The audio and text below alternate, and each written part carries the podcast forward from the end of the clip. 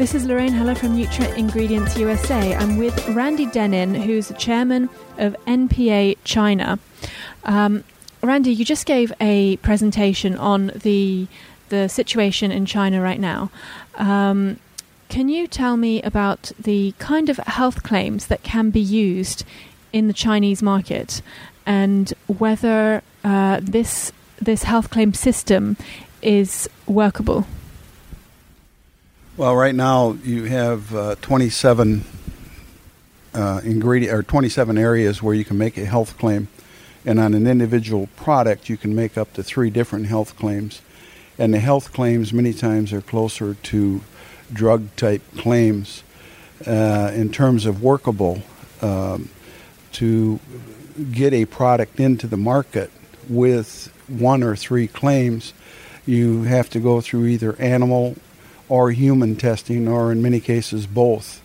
And uh, for a simple product uh, like calcium, as I mentioned in my presentation, um, you have to go through uh, animal testing, even though calcium is known to provide benefits for bone health uh, around the globe and in m- most countries is treated as a food ingredient.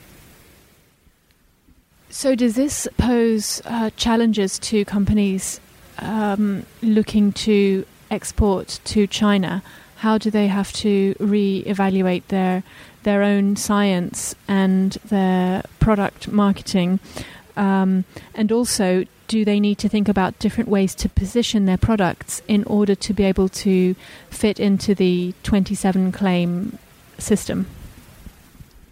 Well, I think the first challenge is with only 27 health claim areas uh, it limits the number of products that uh, you can get into the marketplace. So that's that's the first challenge. So a company with uh, 500, 600, 1,000 uh, SKUs, for example, is not going to be able to get all those products in under the present system.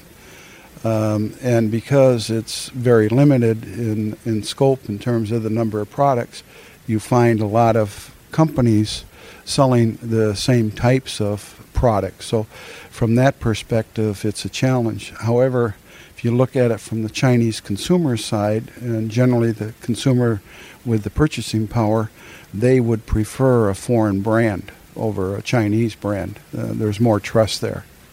So, what's the deal with getting a new dietary ingredient approved for the Chinese market, and uh, how how much time and money could this cost a company? Uh, it's a difficult process. Uh, you're looking uh, probably at a minimum of five years uh, and a cost of a minimum of $100,000. I talked to one American company had a uh, product that they had already invested $500,000 in in a little over five years and still didn't have uh, approval for the product. So it's a, it's a real challenge and for simple new ingredients that we have in the United States and Europe, it's it's hard to understand given that most of those ingredients are coming from China to begin with. Now, this year, China uh, has implemented a new food safety law.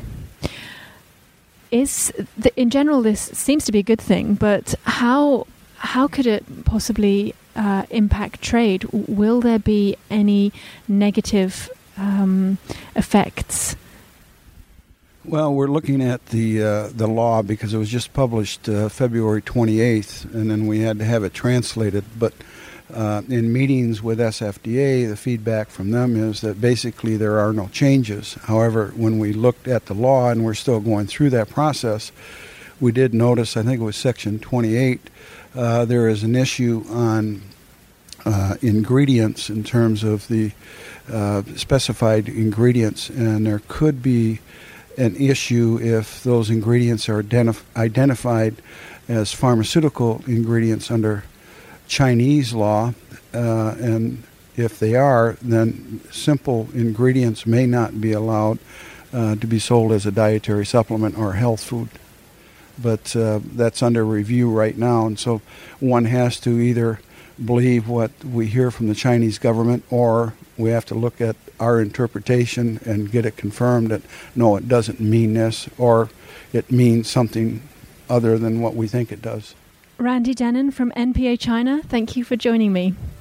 This is Lorraine Heller for NutraIngredients USA.